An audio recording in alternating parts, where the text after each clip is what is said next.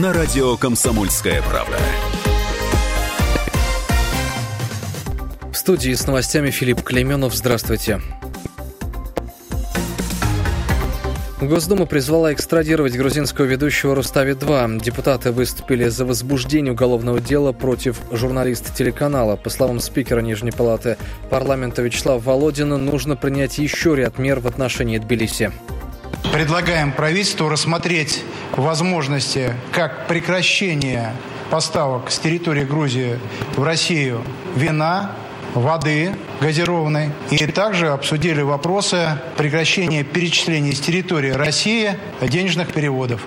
На сегодняшний день по объему денежных переводов Россия занимает первое место. За прошедшие два года объемы переводов выросли в полтора раза и за прошлый год составили 641 миллион долларов. Это очень большие средства. Думать нужно прежде чем вот такие действия совершать по отношению Российской Федерации. Накануне телеведущий Георгий Габуния вышел в эфир с оскорблениями российского руководства, после чего оказался в центре скандала. Его поведение осудил и грузинский премьер-министр. Также жители Тбилиси устроили митинг против телеканала, в эфире которого выступил ведущий.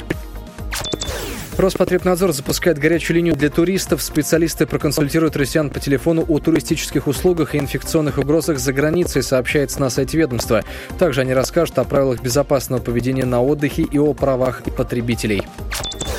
В Минэкономразвитии объяснили запрет на оборот алкогольных энергетиков. Действующие в России ограничения направлены на охрану жизни и здоровья россиян. Его возможная отмена будет носить явный антисоциальный характер, заявили РИА Новости в пресс-службе ведомства. Ранее сегодня пресса написала, что вопрос о российском запрете на производство и оборот алкоэнергетиков планируется рассмотреть на заседании Евразийской экономической комиссии. На протяжении большой территории над севером европейской части России от Калининграда до Норильска растянулась целая система антициклонов. При этом жителей регионов ждет пасмурная и дождливая погода в ближайшие 10 дней, рассказал РИА Новости сам главы Росгидромета Анатолий Цыганков. По его словам, циклон с одним центром может быстро пройти, но если у циклона несколько центров, как сейчас, то воздушные потоки будут менять друг друга. Ранее стало известно о том, что в ближайшую неделю жителям Москвы не стоит ждать летнего тепла и солнца температура будет ниже нормы, ожидается пасмурная погода и небольшие дожди. Официальный курс доллара, установленный Центробанком на завтра 63 рубля 87 копеек, евро 71 рубль 71 копейка. В Москве завтра обещают небольшой дождь и 19 градусов тепла. Все подробности на сайте kp.ru. Филипп Клеменов, служба информации, радио «Комсомольская правда».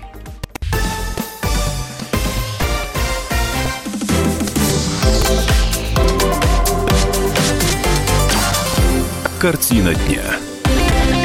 18.03. Всем добрый вечер. Это «Картина дня». Меня зовут Илья Архипов. Новости Владимира и региона. Губернатор не подписал закон раздора о межбюджетных субсидиях.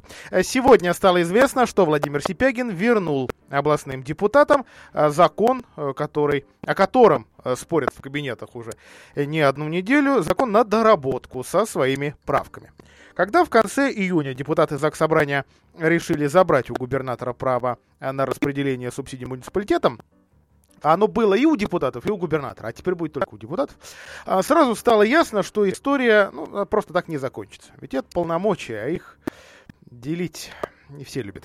И действительно, Владимир Сипягин 8 июля вернул проект закона обратно в ЗС. Подписи губернатора под ним нет. Почему? Э, выясняет, э, выяснял и выяснил мой коллега Алексей Сухов. Леш, добрый вечер. Итак, почему же подпись не, не оказалось? В конце концов, ведь э, некоторые инициативы, скажем так, урезающие полномочия главы региона и вообще областной исполнительной власти все-таки сдавали без боя. А, да, здравствуй, Илья, во-первых, и здравствуйте, слушатели. Но тут в данном случае э, речь идет о том, что изначально, я так понимаю, э, эти э, свои полномочия область не хотела отдавать. То есть, э, вернее, как э, хотела отдавать при возможности обсуждения.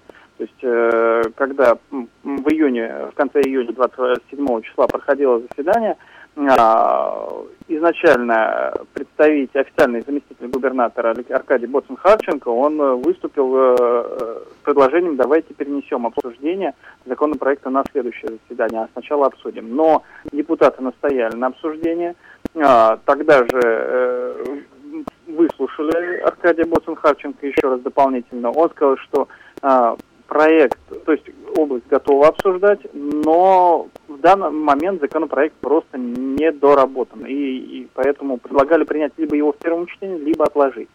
Но так как депутаты приняли закон, позднее э, областные власти сказали, что у них есть, они сохраняют с собой право э, наложить вето, по сути, на этот закон и отправить его на доработку. Этим правом они и воспользовались сегодня, когда э, появилось официальное письмо от областной администрации, в котором было сказано, что Владимир Степягин возвращает закон со своими правками и без подписи. Соответственно, чтобы в июле его депутаты законодательного собрания обсудили еще раз уже с правками губернатора. А вот понятно ли, а, чего хочет Белый дом?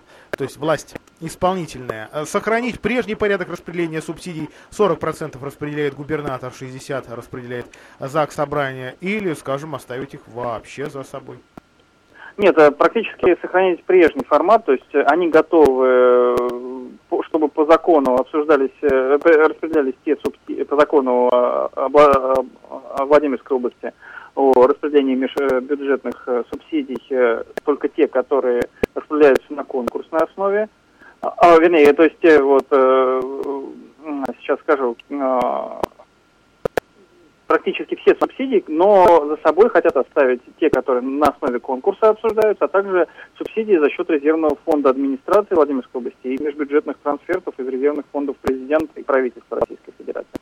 Таких на самом деле много, так что да, по сути, они хотят сохранить статус-кво. Означает ли э, вот сегодняшнее решение, возвращение закона без подписи, что ровно так все и останется?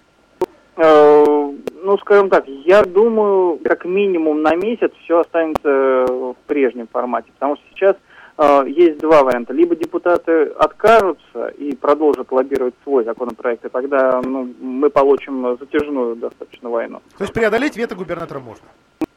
Ну да, да, да, да, да. Ну либо, может быть, действительно, потому что одно из предложений губернатора давайте создадим э, специальную комиссию, согласительную комиссию, которая разработает тот проект закона, который устроит обе стороны.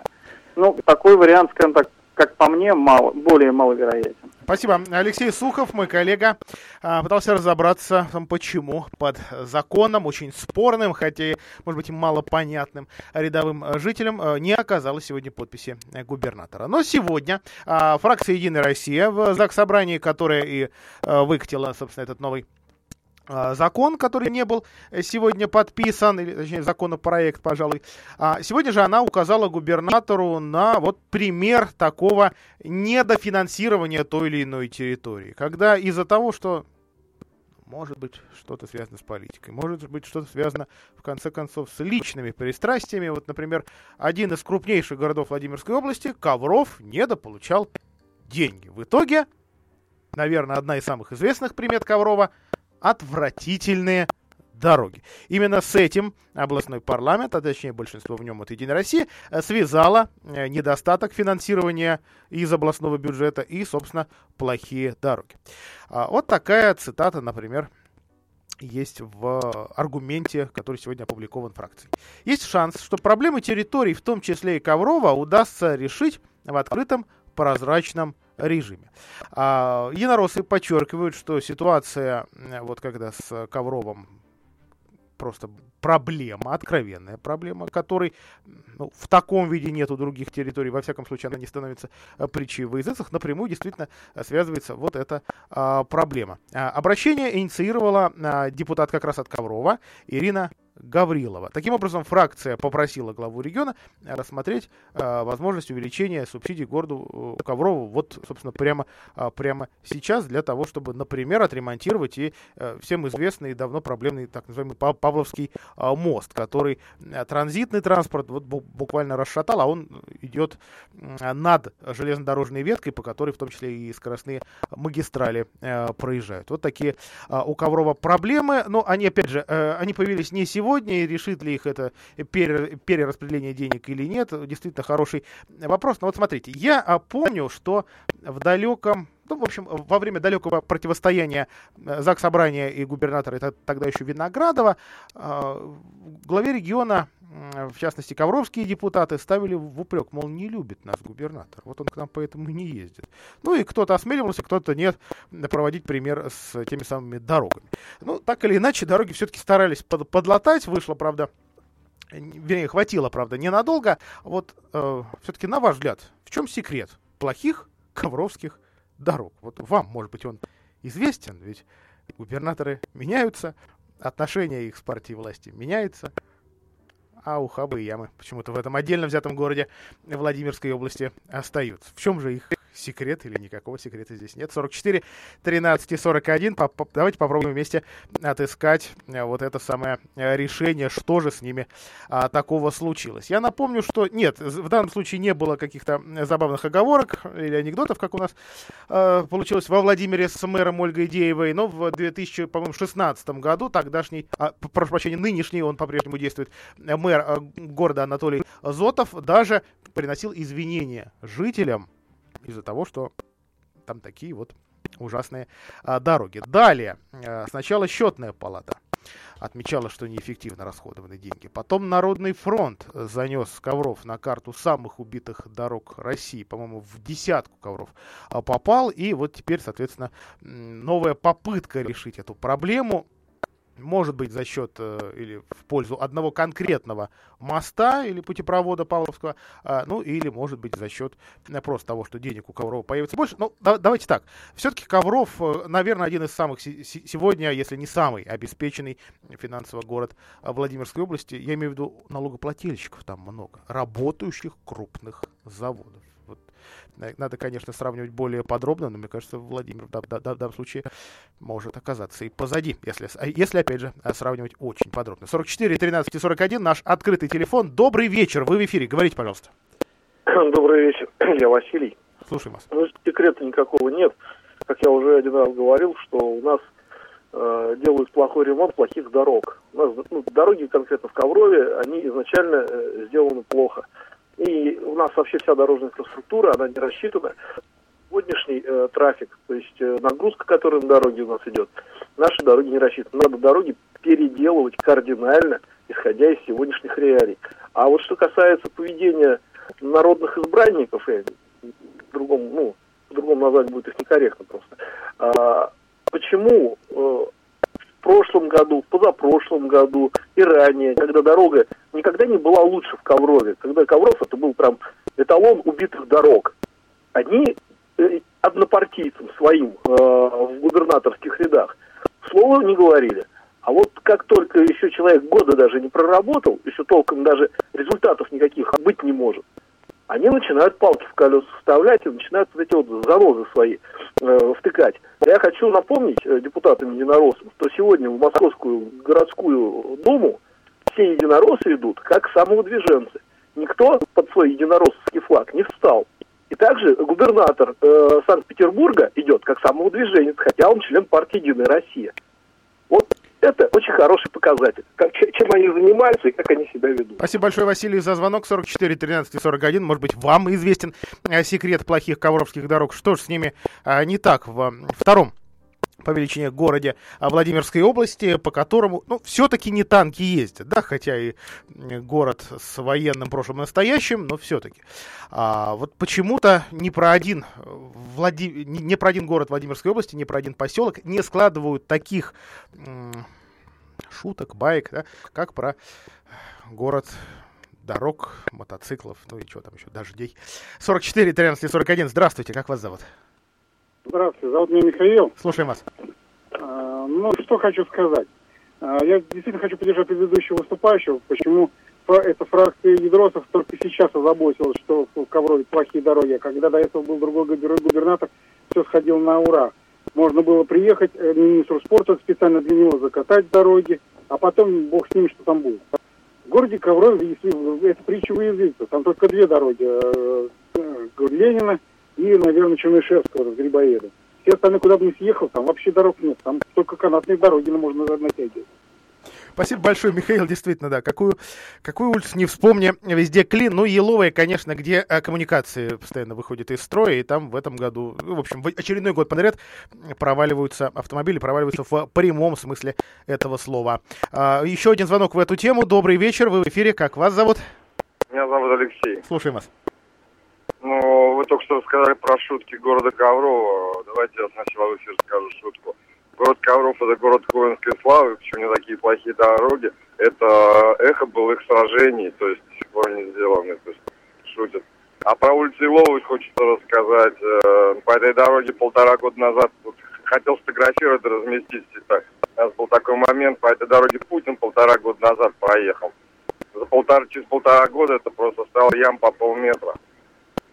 Ну, действительно, не секрет ведь, что для высоких гостей порой дороги ремонтируют, ну, разве что вот не перед лимузинами катятся эти самые а, катки, и возникает вопрос, а соблюдаются ли там технологии устройства дорожного покрытия. Мы делаем паузу после этого о дорогах еще не построенных, но которые уже вызывают серьезные вопросы и у местных жителей, и на федеральном уровне. Самая свежая новость о том, а будет ли вообще построена а, через нашу область, через заповедные красивые места дорога Москва-Казань? Та самая платная. Картина дня.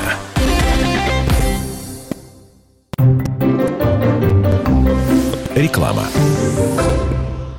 Владимирский государственный университет приглашает абитуриентов. Более двух тысяч бюджетных мест. Все уровни высшего образования, а также среднее профессиональное образование. Иногородним предоставляется общежитие. Приемная комиссия в ЛГУ работает с понедельника по субботу. Телефон 47 77 74. Код города 4922.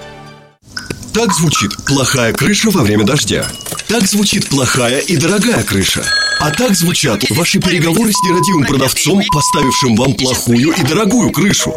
Хватит переплачивать и тратить нервы. Влад Металл Профиль, единственный производитель в городе, быстро, в удобные сроки сделает и доставит металлочерепицу и профлист по размеру заказчика. Любые цвета. Влад Металл Профиль, сайдинг, водосточка и аксессуары для кровли и забора. Приезжай. РТС, дом 32. Звони 42 44 44. Влад Металл Профиль. Наша крыша не едет. Инженерный центр «Водная техника» переехал на Большую Нижегородскую, 88. Хотите пить чистую воду прямо из крана? Сделать водоснабжение на даче? «Водная техника» поможет. Телефоны 475 336 и 370 649. «Водная техника». Телефон рекламной службы во Владимире 8 49 22 44 11 10.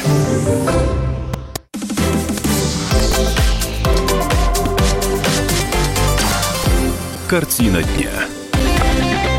18-18, продолжаем. Вот буквально только что а, мой коллега, автомобильный журналист Алексей Кованов, наш постоянный эксперт, а, прислал нам вот а, следующее сообщение. Правительство России может предпочесть ремонт трассы М7 новой дороге в Казань. То есть Пекинку существующую и все-таки для нас с вами бесплатную, пускай с оговорками, я, я о ремонте наших автомобилей, все-таки вот этому проекту пока еще не реализованному.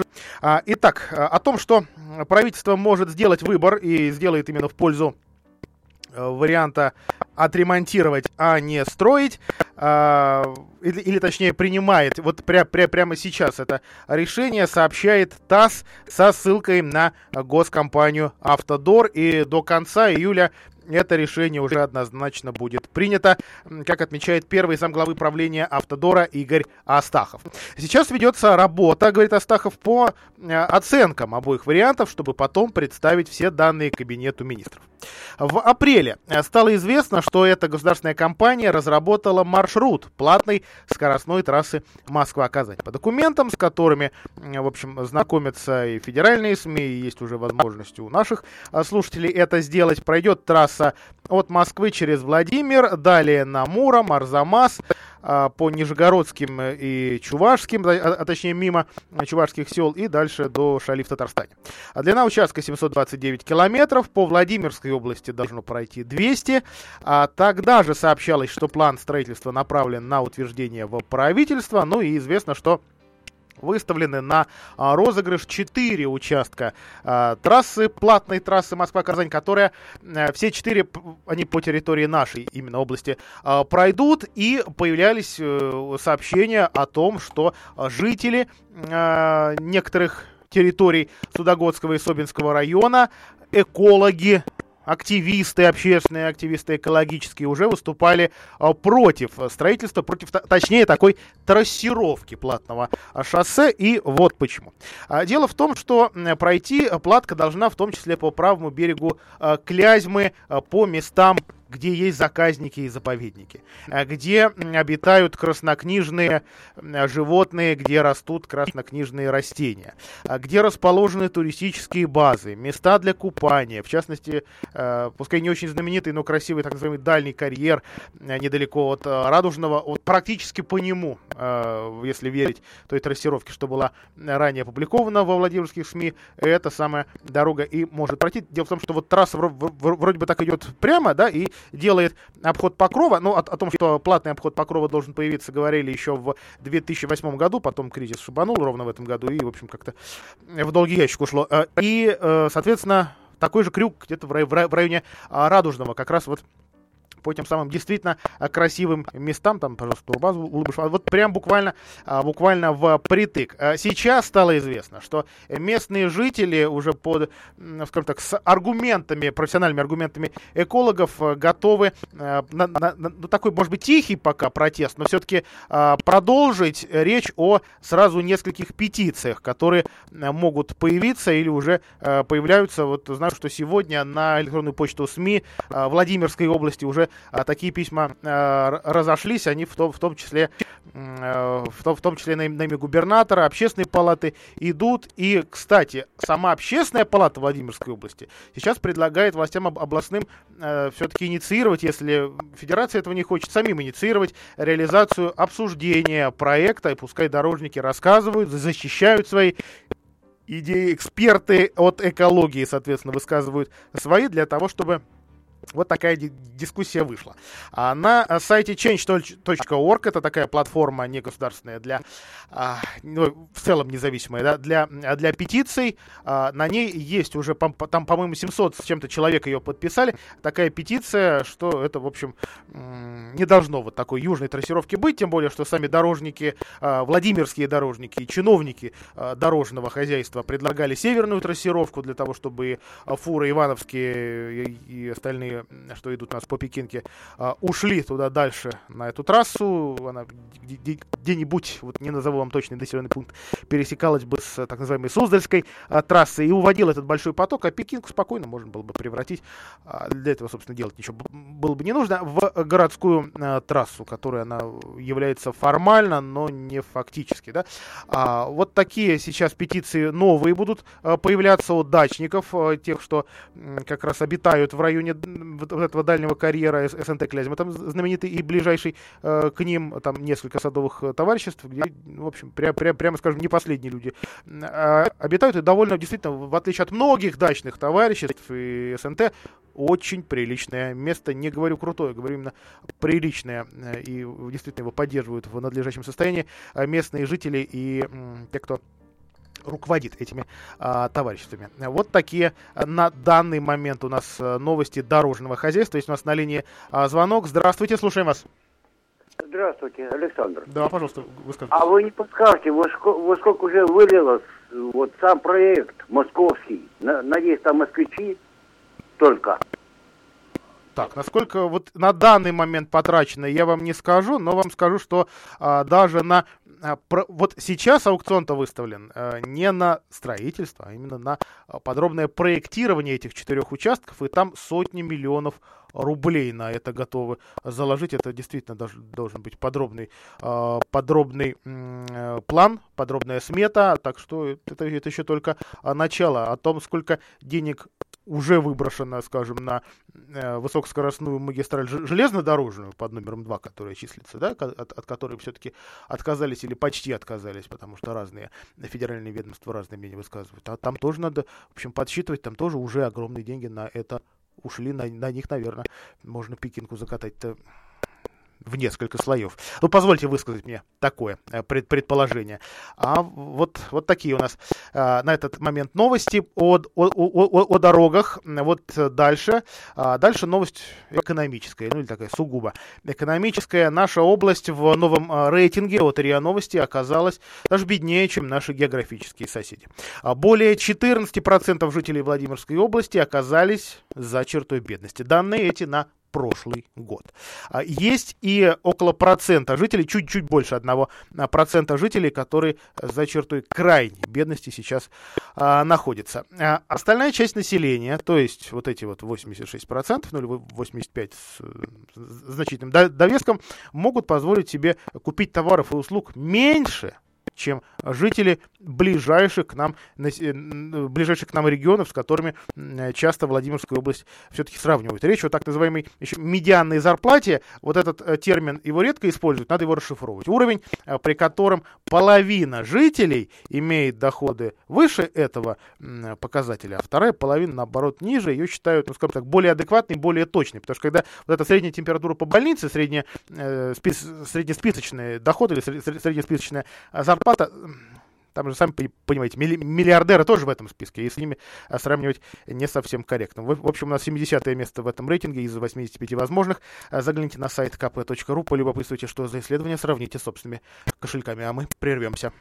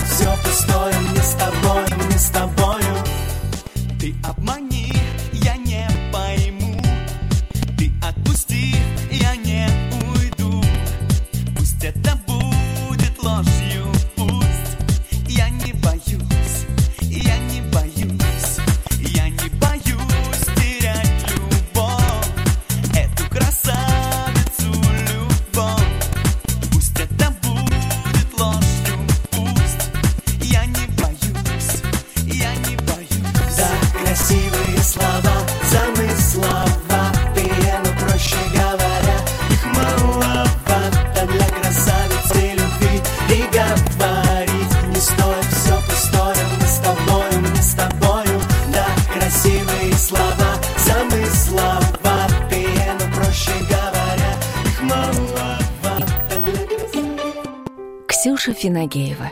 Девятимесячная Ксюша – очень любопытный ребенок. Каждый день у нее начинается с проверки всех шкафчиков в доме. А по вечерам, когда возвращается из школы ее любимая сестричка, она помогает ей делать домашнюю работу. Ксюша станет еще активнее познавать окружающий мир, когда сделает свои первые шаги. Однако этого знаменательного события может не произойти, ведь у малышки тяжелый порог развития позвоночника и спинного мозга – из-за него ножки Ксюши могут деформироваться, и она не будет ходить. Нужна сложная нейрохирургическая операция, но стоит она около миллиона рублей. Вместе мы можем помочь. Это очень просто. Отправьте смс-сообщение со словом «просто» на короткий номер 4345 и 100 рублей поступят на счет благотворительного фонда помощи детям World Vita для Ксюши Финагеевой. В дневнике запись. Итак, нас остается в дальнейшем девять. Пока сидим и поем песни. Поют и поют. Ох, не к добру это. В этом факте сход с маршрута Юдина Опять же проблеск дьявольского замысла. Одного из группы оставили в живых. Так же, как и дьявольская в дневнике. Запись Дубининой. Она у геологов записывала мансийские слова и перевод на русский. Радио «Комсомольская правда» представляет документальный сериал «Трагедия на перевале Дятлова». Слушайте во вторник в 10 вечера по московскому времени.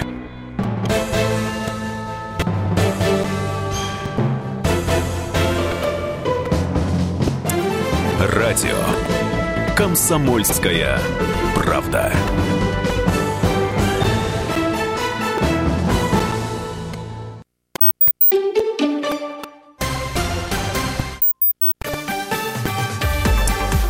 Новости на радио «Комсомольская правда». В студии с новостями Филипп Клеменов. Здравствуйте. В начале выпуска срочная новость. Пассажирский теплоход, на борту которого почти 300 человек, сел на мель в Рыбинском водохранилище Ярославской области из-за неисправности рулевого управления. Об этом сообщают агентство РИА Новости. Все подробности в следующем выпуске. Кабардино-Балкарии ГИБДД обвинили в создании преступного сообщества под стражей 14 офицеров. Еще один сбежал, сообщила журналистам официальный представитель Следственного комитета Светлана Петренко. По ее словам, в 2017-2018 годах стражи закона набрали взяток минимум на 42 миллиона рублей от перевозчиков паленого алкоголя в обмен на не останавливая их фуры. Руководил преступным сообществом, как полагает следствие, заместитель начальника управления ГИБДД. Ведущий грузинского телеканала «Рустави-2» Георгий Губуни отстранен от эфира на два месяца. Причиной стала нецензурная брань в прямом эфире в адрес руководства России, сообщается на сайте телеканала. Тем временем грузинская диаспора осудила провокацию ведущего. Президент Общероссийской общественной организации Георгий Цурцуми рассказал, что поведение журналиста – это политический терроризм. Накануне вечером телеведущий Георгий Габуни начал свою авторскую программу по скриптам на «Руставе-2» с оскорблений в адрес Владимира Путина. Огромное число пользователей соцсетей в Грузии осудили Габуни и выразили опасения, что грузино-российские отношения могут еще больше обостриться. Тем временем солистка группы «А-студио» Кэти Тапурия сообщила агентству «Спутник Грузии» о переносе концерта в Батуми, который должен был состояться 27 июля. По ее словам, так решили сделать, пока все не урегулируется, и причиной переноса стала ситуация в стране. Тапурия сама уроженка Грузии. Владимир Зеленский сказал, что война в Донбассе закончится через год. Сегодня на брифинге он отметил, что стороны движутся к устойчивому прекращению огня. Зеленский считает, что единственным оружием, которым можно остановить войну и вернуть мир, остается дипломатия. Он добавил, что впереди много работы по восстановлению Донбасса. Ранее сегодня он обратился к Владимиру Путину с предложением провести переговоры в Минске по урегулированию ситуации в регионе. Россияне стали больше тратить на развлечения, одежду и отпуск. Доля опрошенных, которые ожидают хороших финансовых перспектив на ближайшие полгода, достигла 33%. Это исследование компаний Борт и Нильсон. Аналитики отметили, что предпочитают откладывать средства 28% опрошенных, как и в первом квартале года. Число россиян, выплачивающих долги, сократилось и сейчас составляет 31%. Официальный курс доллара 63 рубля 87 копеек, евро 71 рубль 71 копейка. В Москве завтра дождь и 19 градусов тепла. Все подробности на сайте kp.ru. Филипп Клеменов, служба информации.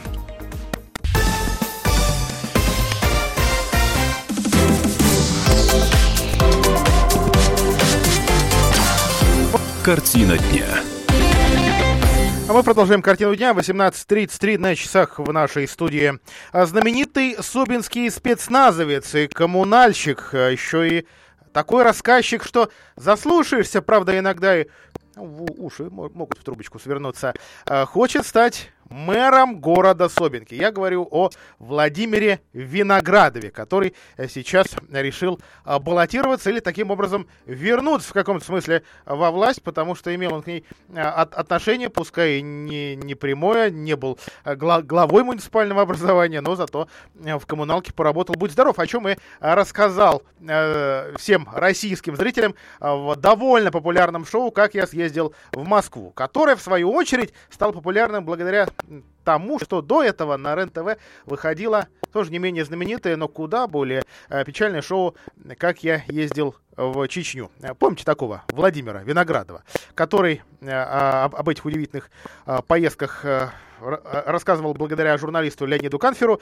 Его еще называли Собинским правдорубом, настоящим народным э, героем. Вот, в частности, что он думал э, про политику. Это эпизод, э, один из эпизодов э, с его YouTube-канала. Э, Правда, э, нам пришлось для того, чтобы вы могли это услышать, значительно поработать с этим э, роликом. Там крепкое словцо а, я бы сказал, превалирует, поэтому на всякий случай уберите от э, радиоприемников слишком догадливых детей. Так надо ходить, голосовать, просить. Ну, сходила на выборы. Не, а чего? Не надо голосовать. Зачем? А что делать должен? Ну, допустим, есть факты коррупции. Надо максимально пытаться посадить людей. Кого? Меня посадить точно нахуй. Я буду выявлять факты коррупции. Кто пи***то? Не, ну кто первый пи***то? Тот, кто занимается борьбой с коррупцией. Самое главное пи***. Ведь как, кто, кто, кто год вор? Кого, как, как найти вора? Кто гром, громче кричит, ищи, лови вора, тот и вор. Не так? Ну все. Кто у нас борцы с коррупцией-то? Те, кто пи***ц. Вот и все. Вот я ушел от всех, пошли все это, прямо скажем, такой самый мягкий ролик из тех, что нам попался. Вообще публиковать главный и самый известный ролик 2001 года мы по этическим соображениям, конечно, не можем. Хотя найти его а, вам в интернете несложно. Из краткой справки на сайте облсберкома известно, что герой из народа родился в 65 году в Ивановской области, в, поселке Пучеш, а в 91-м закончил во Владимирский политех. У него, кстати, есть судимость погашенная за растрату и присвоение. И он до сих пор живет в Собинке и вроде как нигде официально не работает. В общем, скоропалительных выводов делать э, не прошу в местной политике. Все равно Виноградов не новичок.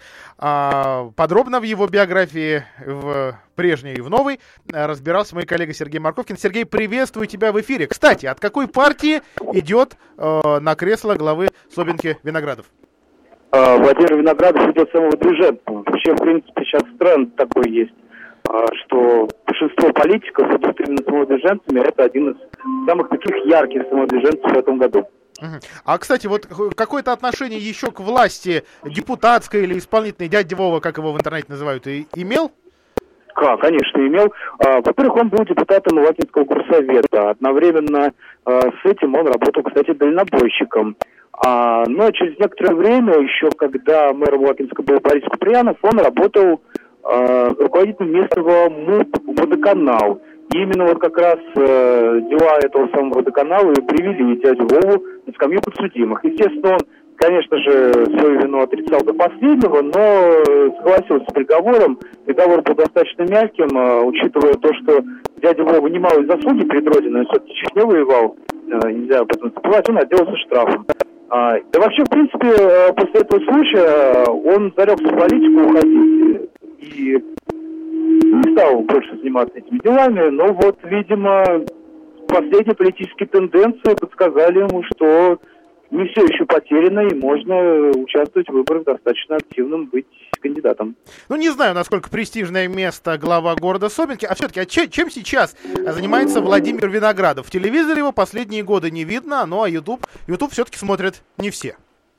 А, по сути, он ведет свой канал, живет в деревне, занимается ремонтом а, самой различной техники, жарит мясо на мангале, рассказывает истории.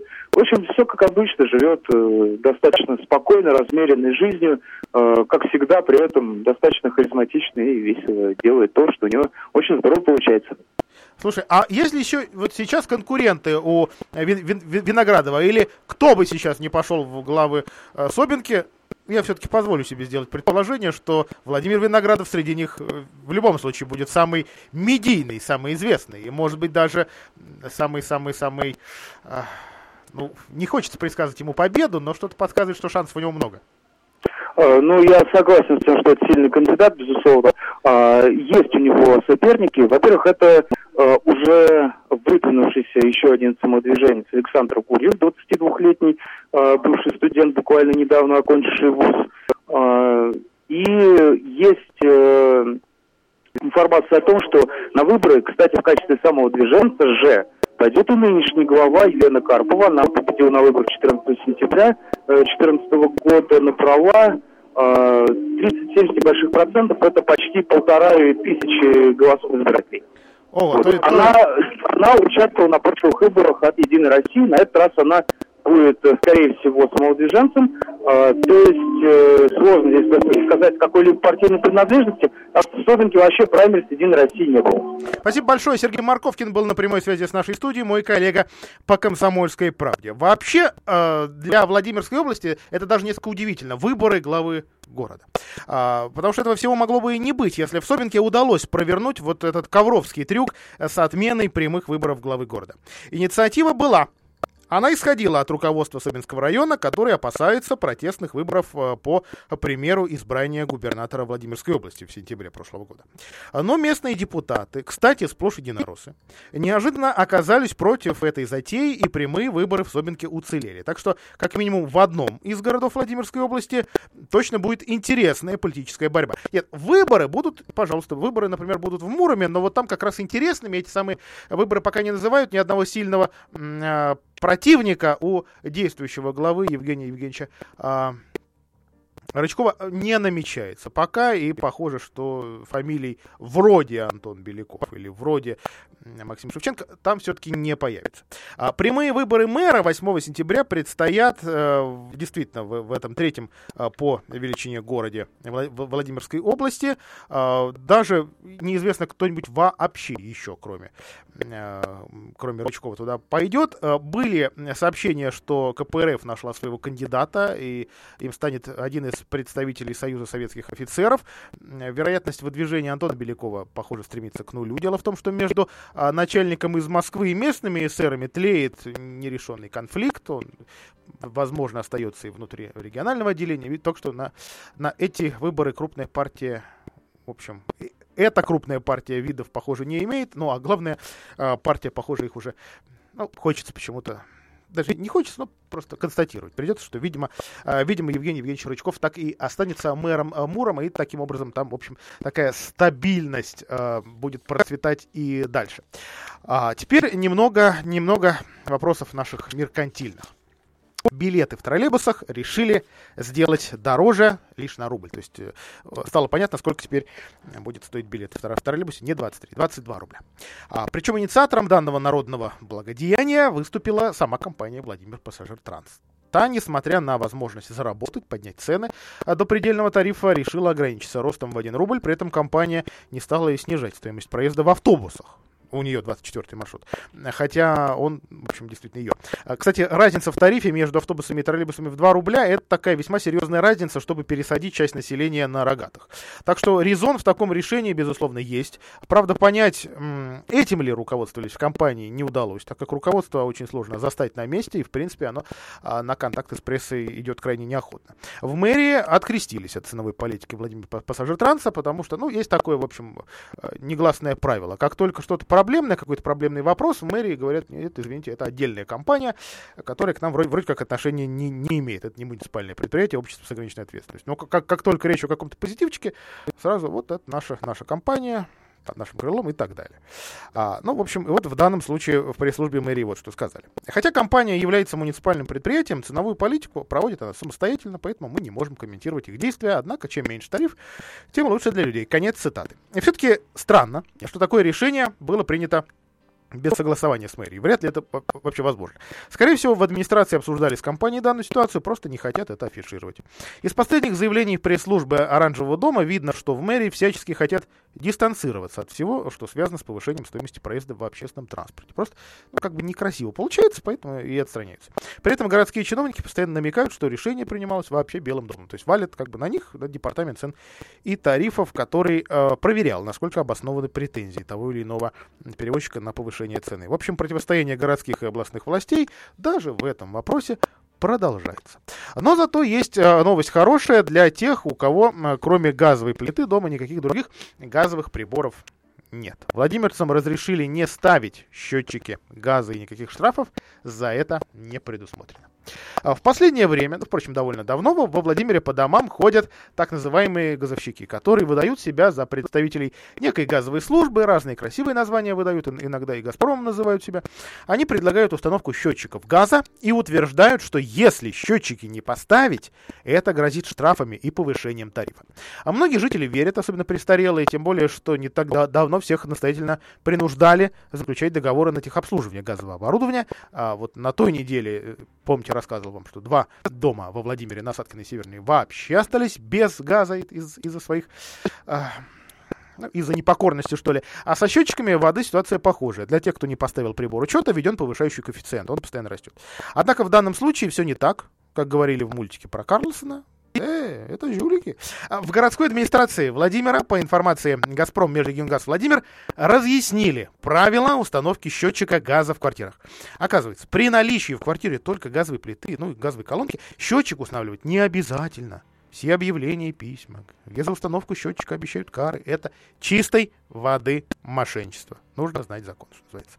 По действующей редакции федерального закона под номером 261, он 2015 года, об энергосбережении, оборудовать квартиры приборами учета обязаны только те потребители, которые используют газ для отопления. При условии, что суммарный объем потребления газа по техническим, хар- э, по техническим характеристикам этих самых приборов э, превышает 2 куба в час.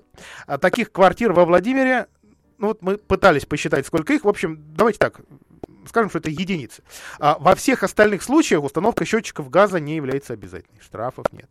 На добровольной основе счетчик поставить можно, пожалуйста. Это об- обязательно должна делать организация, имеющая лицензию на данный вид деятельности. Лучше всего вообще вызывать тех, кто ваше же газовое оборудование обслуживает, для того, чтобы не было потом всяких разных проблем, и этих ребят не пришлось бы искать. Что касается цены, поставить счетчик стоит от 2 до 5 тысяч рублей. А вот теперь короткая реклама. Картина дня.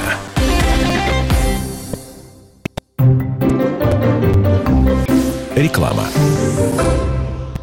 Владимирский государственный университет приглашает абитуриентов. Более двух тысяч бюджетных мест. Все уровни высшего образования, а также среднее профессиональное образование. Иногородним предоставляется общежитие. Приемная комиссия в ЛГУ работает с понедельника по субботу. Телефон 47 77 74. Код города 4922. Жилой комплекс «Жемчужина» — это воплощение мечты для тех, кто любит комфорт, красоту, изящество и роскошь. ЖК «Жемчужина» — это премиальный проект с уникальной архитектурой, продуманными планировками, инженерными решениями и новейшей системой безопасности. Жилой комплекс расположен в центре города с видом на Казанскую церковь. ЖК «Жемчужина» — это вклад в будущее твоей семьи. Телефон 77 95 54. Застройщик ООО «Гимгрупп». Разрешение на строительство и проектная декларация на сайте gimnifisgroup.рф. Так звучит плохая крыша во время дождя. Так звучит плохая и дорогая крыша. А так звучат ваши переговоры с нерадивым продавцом, поставившим вам плохую и дорогую крышу. Хватит переплачивать и тратить нервы. Влад Металл Профиль, единственный производитель в городе, быстро, в удобные сроки сделает и доставит металлочерепицу и профлист по размеру заказчика. Любые цвета. Влад Металл Профиль, сайдинг, водосточка и аксессуары для кровли и забора. Приезжай. РТС, дом 32. Звони 42 44 44. Влад Металл Профиль. Наша крыша не едет. Телефон рекламной службы во Владимире 8 49 22 44 11 10.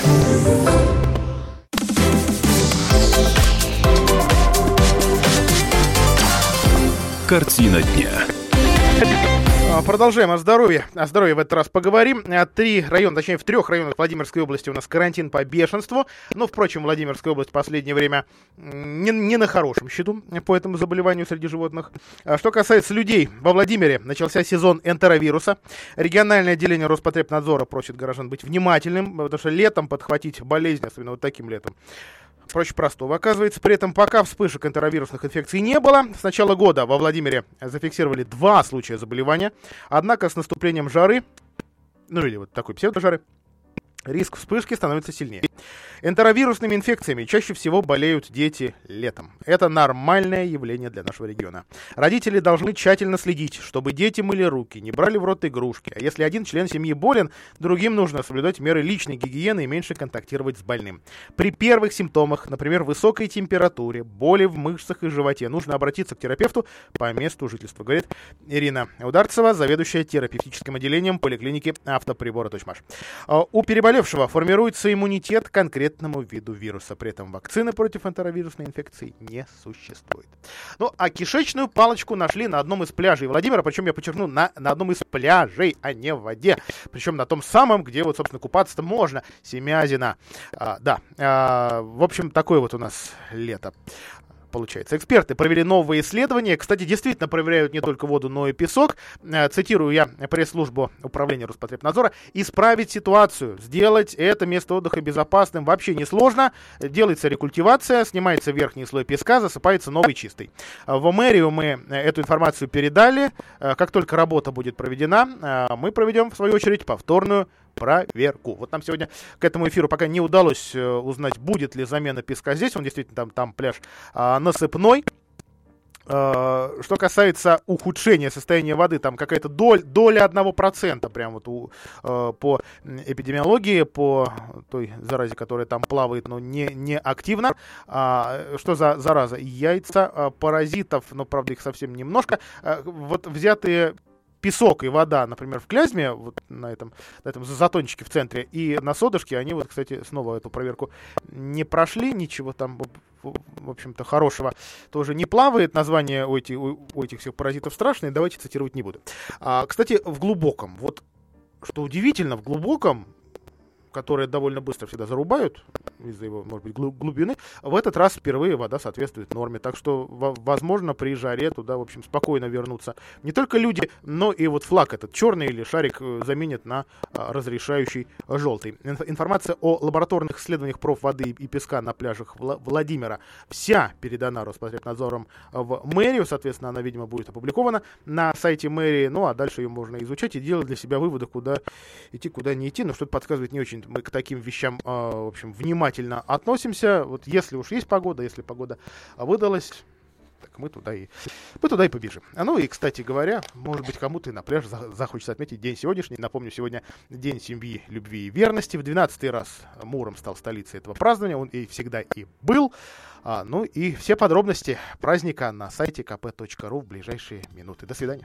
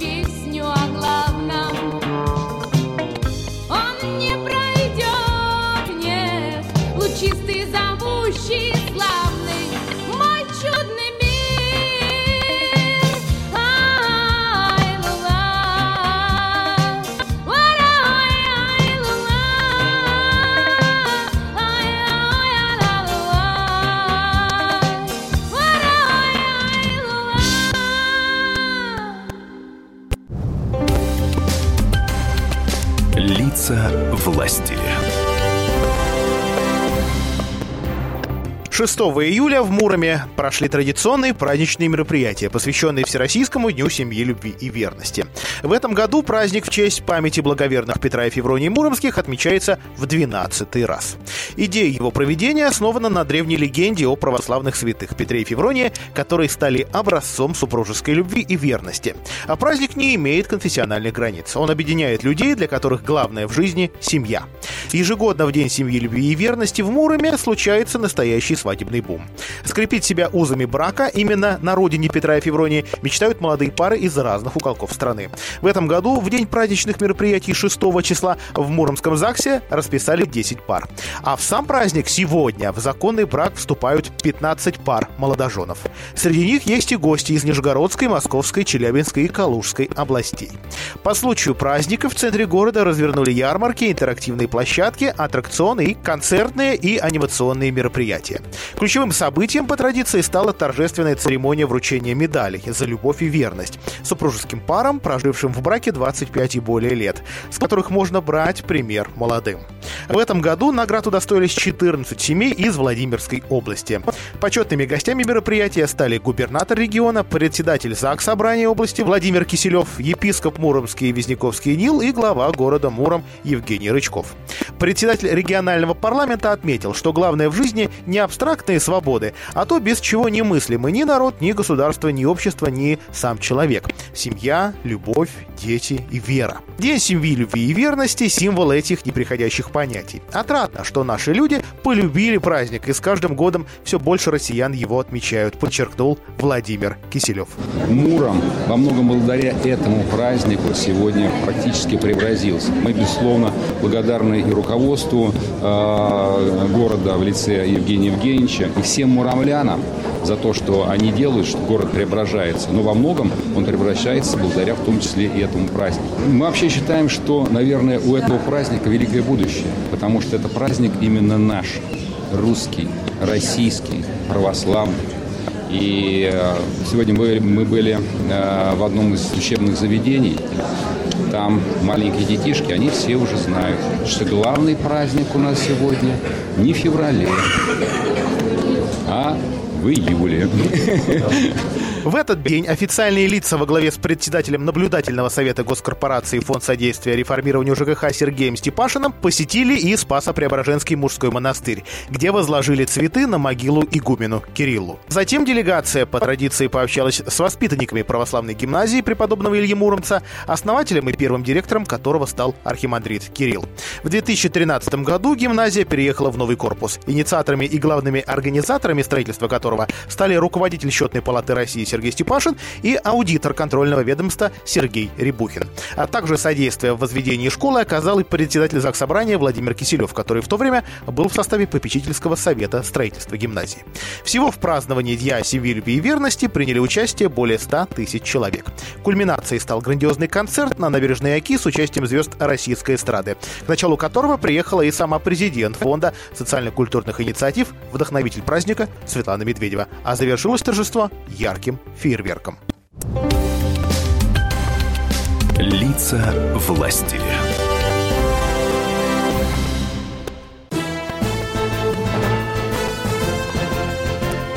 Радио Комсомольская правда.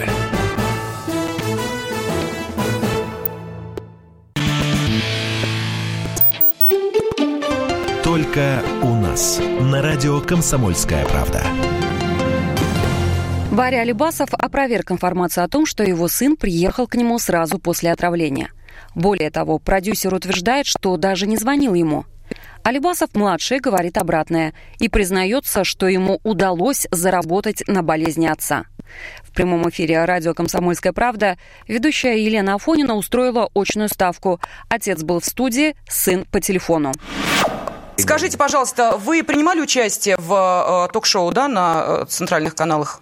Конечно. Принимали. Вам деньги за это платили? Конечно. Вы поделились с Барри Каримовичем? Да. Барри Сынок, не Каримович. ври, Ну, пожалуйста, подожди, не тебе, ври. тебе с первого канала заплатили 500 тысяч по нашей договоренности и полтора миллиона Ну, это зап- да, да, заплатили гонорар обычный, который платят всем артистам. Конечно, вот эти гонорары я тоже и получал. Мы договаривались. э, Обычный гонорар, который получают все, все участники, э, солирующие в той или иной Там еще за видео, которые в больнице должны с первого канала тебе с э, 100 тысяч перевести, но я их еще не получил, как Ну, это... передам. Да, но ты тогда отличай, потому что этот гонорар, о котором ты говоришь, получили все участники этого шоу. Все, кто сидел за столом. Машина времени! Она работает! Док, а ты уверен? Да! Посмотри сам! Но, док, это же просто радиоприемник. А чего ты ждал? Давай, включай дежавю! Вперед! В прошлое! Ностальгический удар от Михаила Антонова. Воспоминания о том, что мы бережно храним в памяти. Программа «Дежавю» по будням с 11 вечера в прямом эфире радио «Комсомольская правда».